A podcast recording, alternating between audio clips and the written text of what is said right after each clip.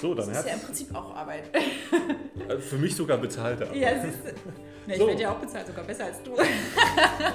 Liebe Hörerinnen und Hörer, willkommen, willkommen zum, zweiten, zum zweiten Teil dieses Podcastes. Äh, Sie hören uns schon jetzt mitten in der Diskussion, allerdings geht es um die finanzielle Vergütung von Lehrpersonen. Da kann Ihnen vielleicht jetzt die äh, Studienreferentin, nein, wie heißt äh, Studienrätin. Studienrätin, äh, Frau Friederike, noch ein paar mehr Tipps dazu geben. Aber bevor wir hier über Bezahlung und äh, die Vergütung von, von Lehrpersonal in Thüringen kommen, äh, widmen wir uns jetzt dem zweiten Fall äh, innerhalb dieses Seminars.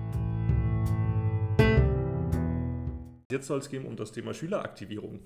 Ähm, was mache ich eigentlich mit denjenigen, die vor mir liegen und ich überhaupt Liegen? nicht. Ja, also kennst du, kennst du nicht dieses klassische äh, dem Bild Tisch. eines Schülers, ne? Also ähm, in den Armen auf den Tisch und äh, am besten noch sabbernd vor einem Ja. liegen, weil sie einfach sich in keiner Weise aktivieren lassen. Soll ich gleich das erste sagen, was ich da mache? äh, na los.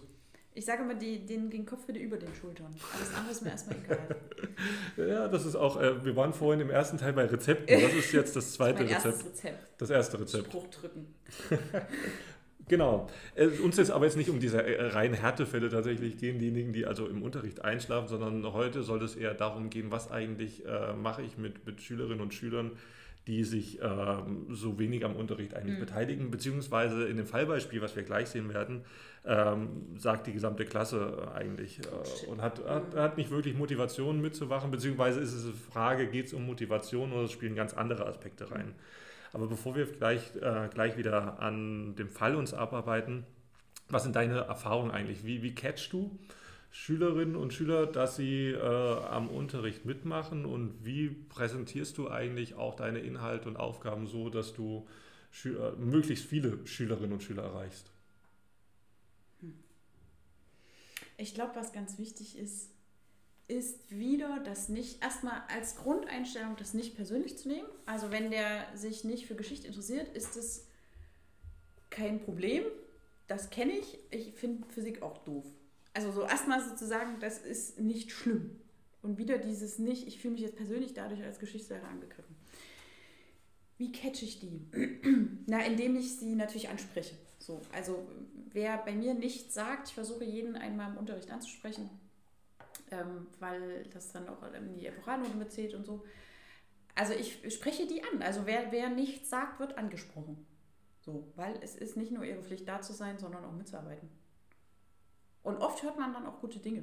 Also es ist so, dass die manchmal auch einfach keinen Bock haben, sich zu melden, sind zu faul, den Arm hochzumachen. Ist echt so. Ähm, Hast du auch die negative Erfahrung? Weil also wir hatten letzte Woche auch einen Schulbesuch und da sagte mir ein Schüler innerhalb des Reflexions- und Rückmeldegesprächs, ich selbst, also der Kunde hat sich wirklich so eingeschätzt, ich selbst erzähle doch sowieso nur non der Nonsens. Schüler? Ja, genau. ja, ja, das kenne ich auch. Und erzähle eigentlich sowieso nur Bullshit und leiste keinen Beitrag und dann lasse ich lieber gleich bleiben. Ja, ja, weil das, was ich sage, dass äh, hier der Schüler X kann das ja viel besser als ich. Ja. Das kenne ich auch.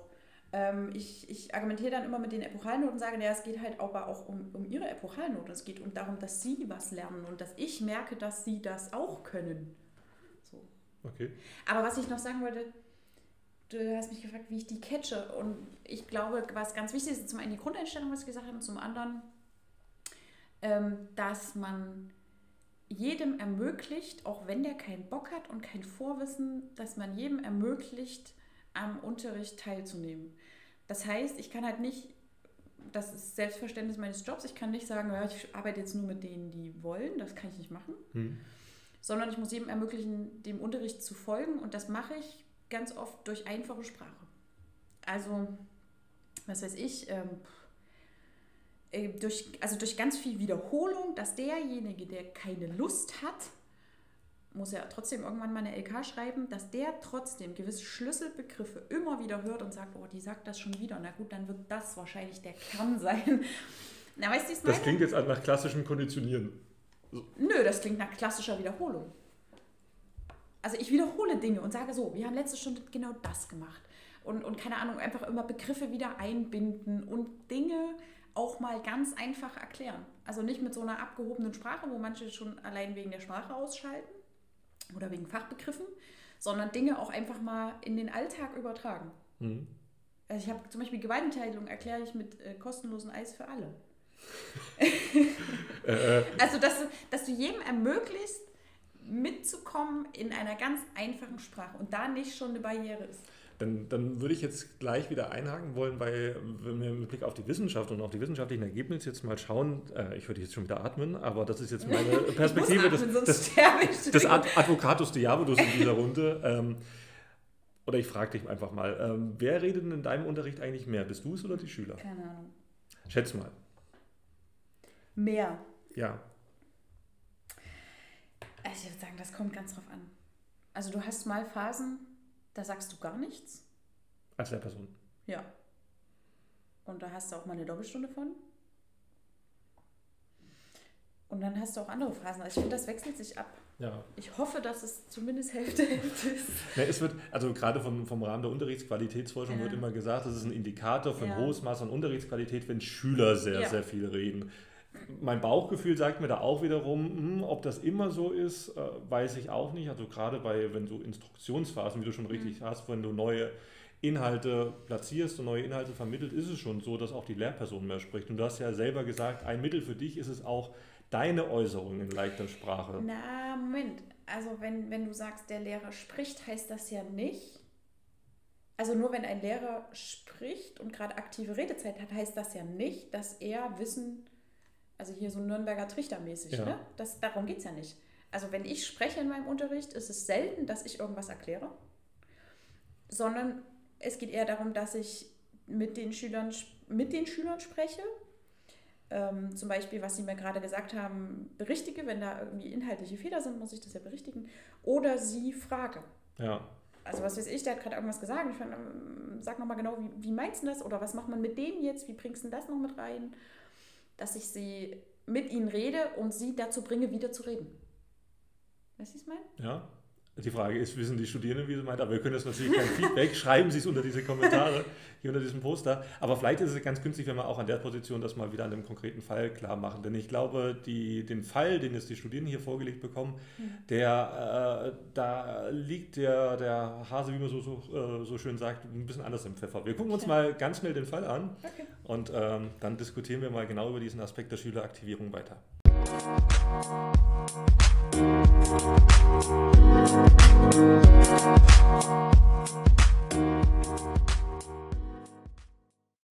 jetzt haben wir gerade äh, Frau Hauser im, im Video gesehen. Ähm, zunächst, bevor wir jetzt auf die einzelnen Aspekte zu, äh, zu sprechen kommen, und das ist immer ja bei solchen Videos auch so, man sieht einfach mannigfaches. Also ich glaube, gerade du als Praktikerin wirst jetzt ganz, ganz viel auf einen Schlag entdecken, wo du am liebsten deine Stellschrauben äh, dran drehen würdest. Ähm, aber vielleicht mal mit darauf, was ist dein genereller Eindruck von äh, Frau Hauser innerhalb des Videos? Sie ist aufgeregt und sie ist ähm, unsicher. Und also ich glaube unsicher auch nicht nur, weil die Kameras da sind, sondern generell. Und sie ist unklar. Okay.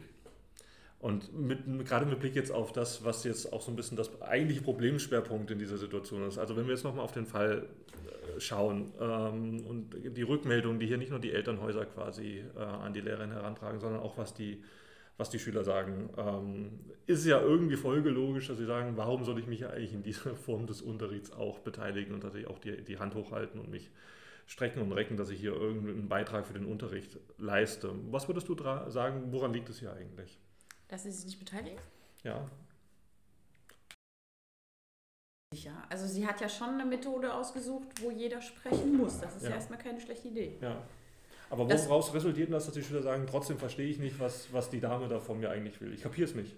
In, dem, in der Situation, die wir gesehen haben. Also wir sehen ja in dem Fallbeispiel, ist es ein generelles Feedback, was sie jetzt so ein bisschen bekommt. Nein, in, in, de, in der Situation glaube ich, dass sie einfach viel zu viel selber spricht sie ist nicht klar in ihren, also erstmal vom, also ich weiß nicht, das Klingeln hat man jetzt nicht gehört, aber ja. mir war unklar, wo geht der Unterricht los.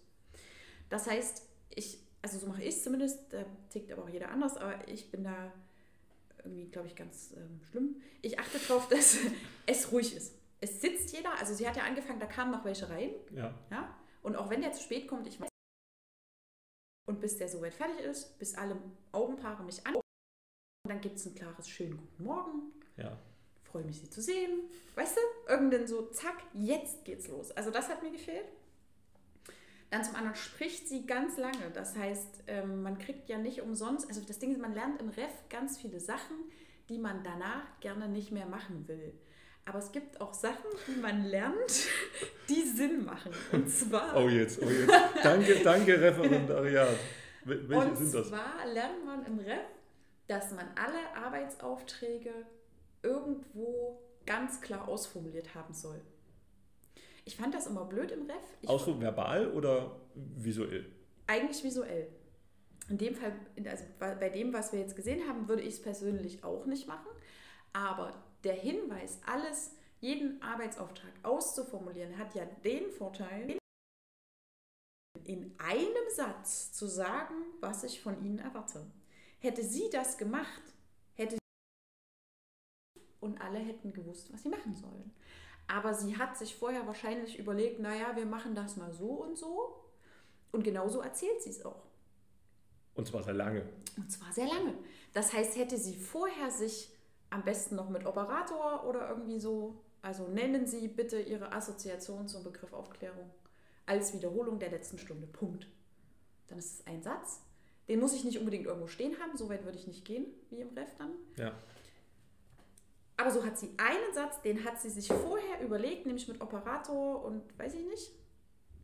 Und dann kann sie den sagen. Und den kann sie eben auch, bin ich wieder bei Wiederholung, den kann sie eben auch nochmal sagen. Und dann fliegen die Hände nach oben? Nein, aber dann wissen sie erstmal klarer, was sie tun müssen. Weil was Frau Hauser ja macht, sie spricht ähm, sehr lange selbst.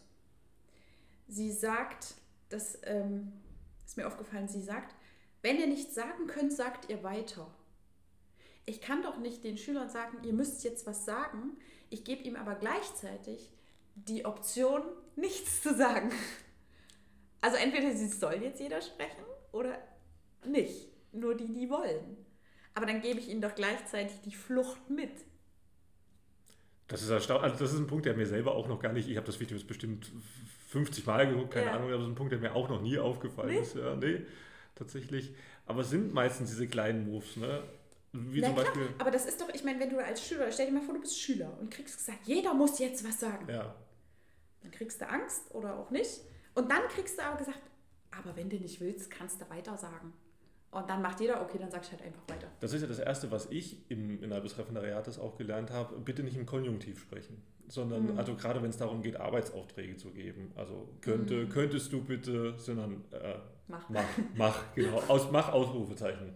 Äh, ist das ein Punkt, den du auch so in deinem Unterricht praktizierst? Oder? Ich habe noch nie drauf geachtet. Also ich zum Beispiel habe ich auch, äh, man liest manchmal in der Literatur auf, auf solche Aspekte wie Bitte und Danke zu verzichten. Nee, das ja ich nicht. Nee, gell? Nee. Also danke, mich jetzt für jede Antwort zu bedanken, das würde ich auch nicht machen, aber ich sage, ich meine, vielleicht kommen da noch hinzu, ich habe es auch mit Erwachsenen zu tun. Ne? Ja. Das heißt, wir sprechen uns mit sie an und dann sage ich schon, Stefanie, erzählen Sie mal bitte Ihre Antworten. Na klar, also ich finde, es gehört irgendwie zu einem netten Umgang miteinander. Ja. Und da ist wieder diese, wir sind ja nicht diese, wie heißt der hier, Meister, Meister, wie heißt der Lehrer von Was, Max Eder? und Moritz? Vom Bumuggel? Nee, von Max und Moritz, Meister Lempel. Äh, so. Ja, ja. Naja, aber wir sind halt nicht die, oder ich finde, wir sollten nicht diese streng sein, die immer nur mit Strenge ja. Autorität hinkriegen, sondern natürlich kann ich die um was bitten. Ja. Nun sind wir natürlich nicht wieder beim Thema Klassenführung, sondern wir waren jetzt beim Aspekt, äh, also du hast es ganz oft.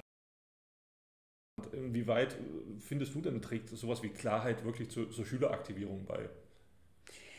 Na, es nimmt schon mal die Hürde, was hier in dem Fall steht, dass sie vor lauter, und so war es bei Frau Hauser, vor lauter Instruktionen, und zwar ganz viele, mhm. nicht mehr wissen, was sie machen sollen also sie, es ging ja noch weiter. Sie hat ja gesagt, ähm, also man soll nicht nur was sagen, sondern man soll bitte auch anknüpfen und man soll bitte dann gleich auch nochmal in dieses Blatt gucken. Ja, genau, sie stellt ja die Methode innerhalb, also quasi nochmal eine Metaebene. Ne? Genau. Ne? Sie, sie stellt nochmal die Methode viel, in dem Arbeitsauftrag vor.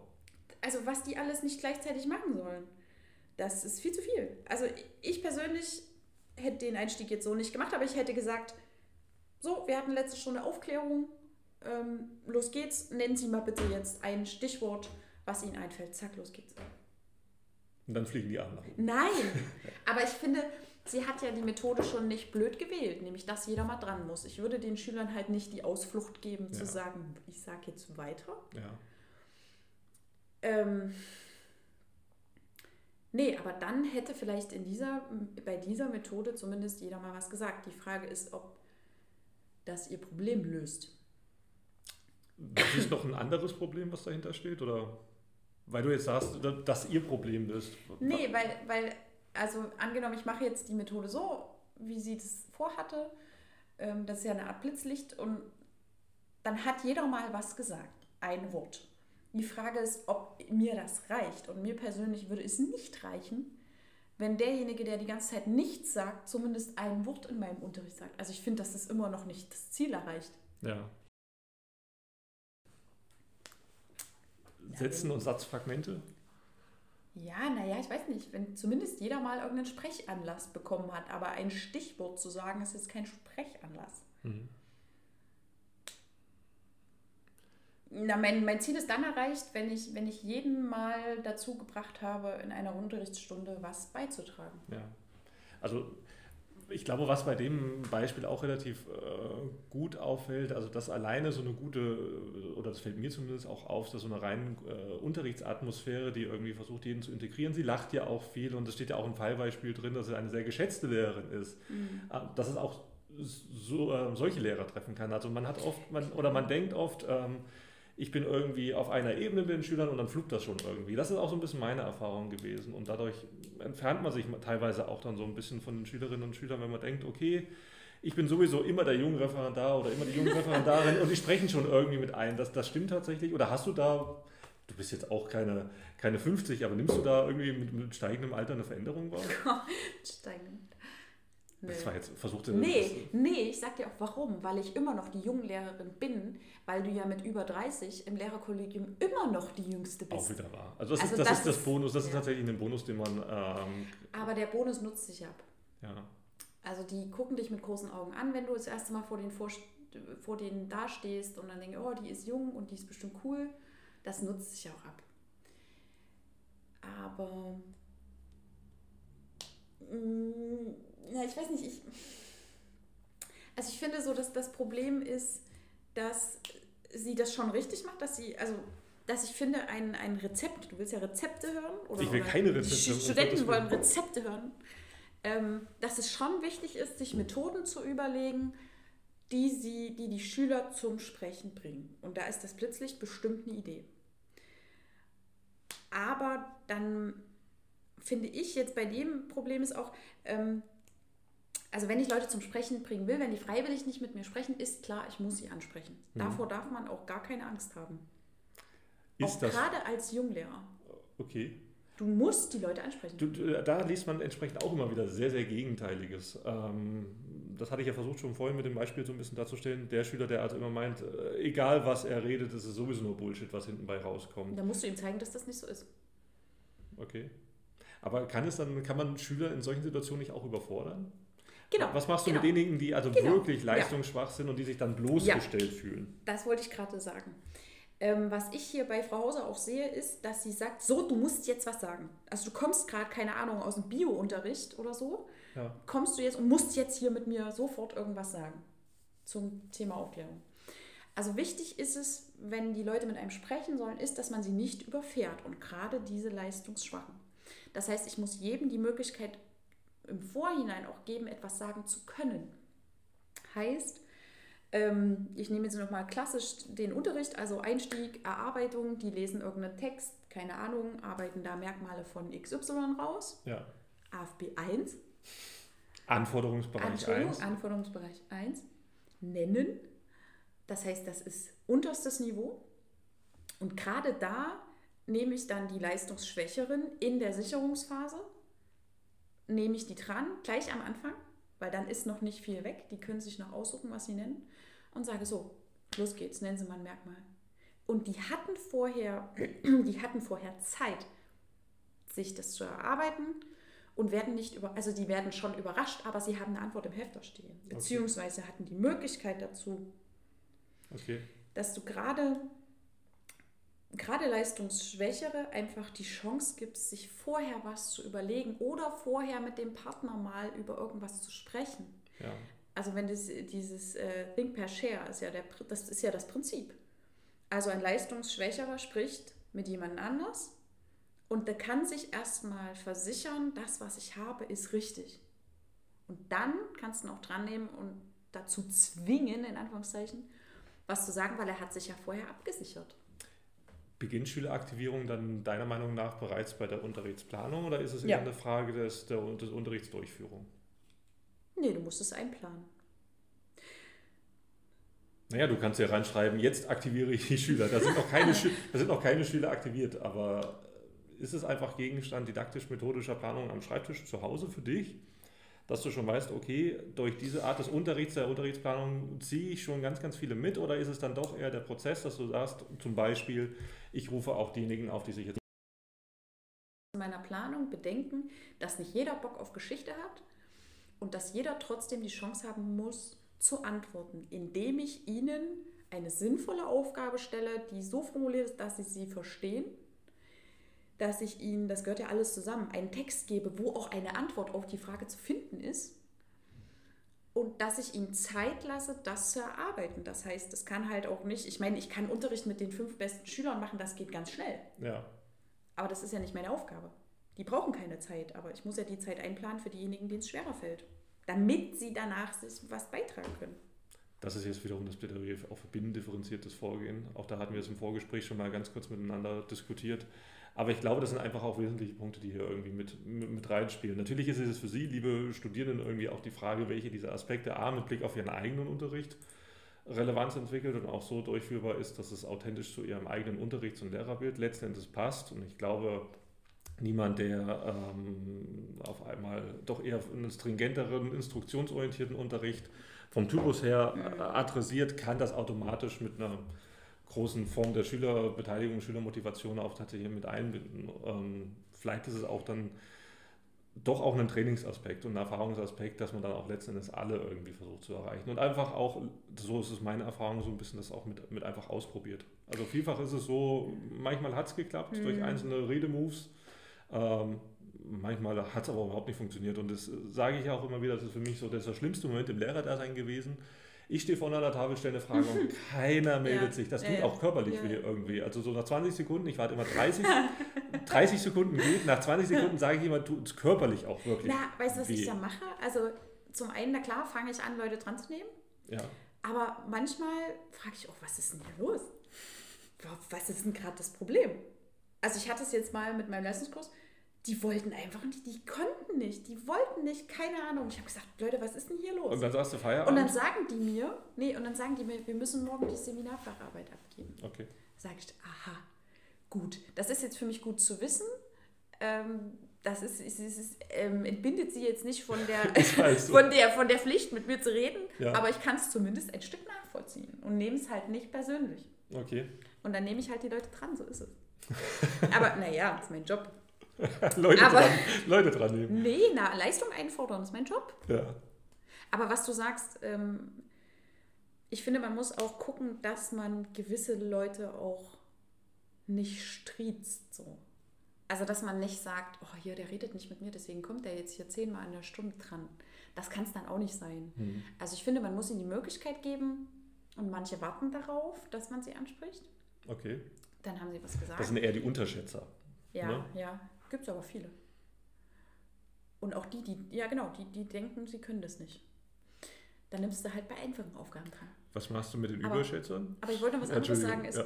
dass du die dann halt auch mal in Ruhe lässt. Also dann hat er halt was gesagt, hat ein Stück weit beigetragen und dann ist auch wieder gut. Also es muss jetzt nicht jeder hier irgendwie sich übelst beteiligen. Also ich finde das auch okay, wenn jemand sagt, so, ich habe jetzt was gesagt und dann ist okay. Ich denke, das ist dann auch ein Schlusswort. Ähm, und auch, äh, auch hier sehen wir wieder, dass die, äh, die Facetten doch relativ breit sind und die Möglichkeiten auch relativ breit sind. Aber was, was ich mir halt immer frage, was passt letzten Endes zu meinem Typus des mhm. Unterrichts, damit es auch irgendwie authentisch und ich glaube, das ist auch beim, bei der Frage der Schüleraktivierung, glaube ich, ein ganz, ganz wichtiger Bestandteil. Ähm, trotz alledem so ein bisschen authentisch bleiben. Also man lernt dann ganz, ganz viele Methoden und ganz, ganz viel Feuerwerk, äh, das man irgendwie durchspielen kann, mit dem man dann Schüleraktivierung betreibt, aber ich glaube, äh, gerade äh, auch jüngere Schüler durchblicken das relativ schnell, äh, wenn du das so ein bisschen als, als, als rein Aber die Idee dahinter ist ja nicht verkehrt. Sprechanlässe vorbereiten. Das ist ja richtig. Das ist was anderes, aber mir geht es eher darum, das ein Methodenfeuerwerk an irgendwelchen nee. Methoden abzufeuern, in der Hoffnung, dass da ganz, ganz, ganz viel gesprochen wird. Also